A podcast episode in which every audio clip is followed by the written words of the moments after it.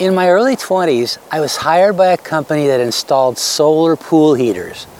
But I quit after only a few weeks because they repeatedly sent me out in the company truck to do installations without first ensuring that it was stocked with the parts, tools, and supplies I would need for the job. I'd show up at the homeowner's property as an authorized representative of the company but without the resources to fulfill anyone's expectations.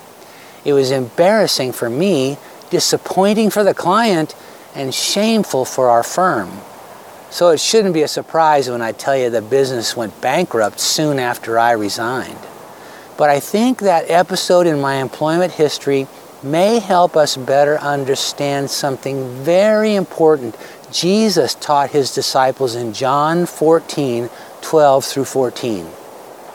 He just validated the importance of displays of his miraculous power as pathways to faith by inviting Philip to a belief based on his works. Then he used that invitation as a bridge to introduce another of the truths he wanted to equip his disciples with as he prepared them for the aftermath of his cross and resurrection.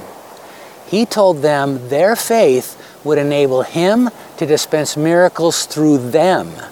In fact, he said they would be vessels for even greater works than they'd seen him perform, precisely because he would be ascending to the Father. And although his reference to greater works was surely not about magnitude, they'd seen him raise Lazarus from the dead, for goodness sake. It was about quantity. He was describing the multiplying impact that would result when his physical presence was no longer a limiting factor and he could, from the platform of his heavenly glory, pour out his power through all his followers. And if that statement wasn't mind blowing enough, he followed it with a real zinger. Jesus told them that he would do anything they asked in his name and that his Father would be honored as a result. Did he really mean that? I think it's clear he did, but I also think it's clear that we need to be careful not to misinterpret what he said.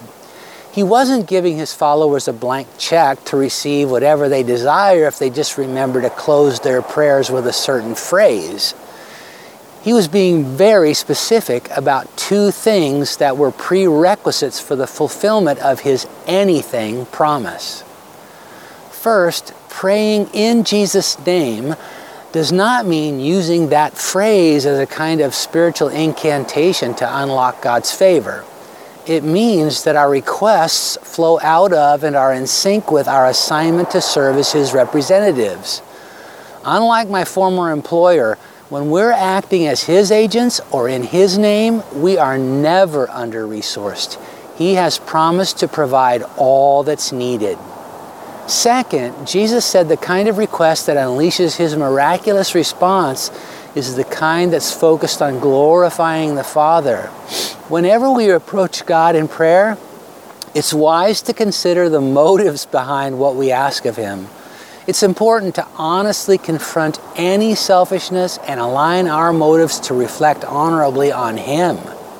Are these just caveats that let God off the hook or provide Him an excuse when we don't experience the miracles we ask for? Absolutely not. The Lord of glory prefaced His promise with the phrase, Most assuredly I say to you. And that's an expression that means nothing is more true than this. He went on the record with a pledge we can absolutely count on. And that means you can trust Him to do anything you ask in His name.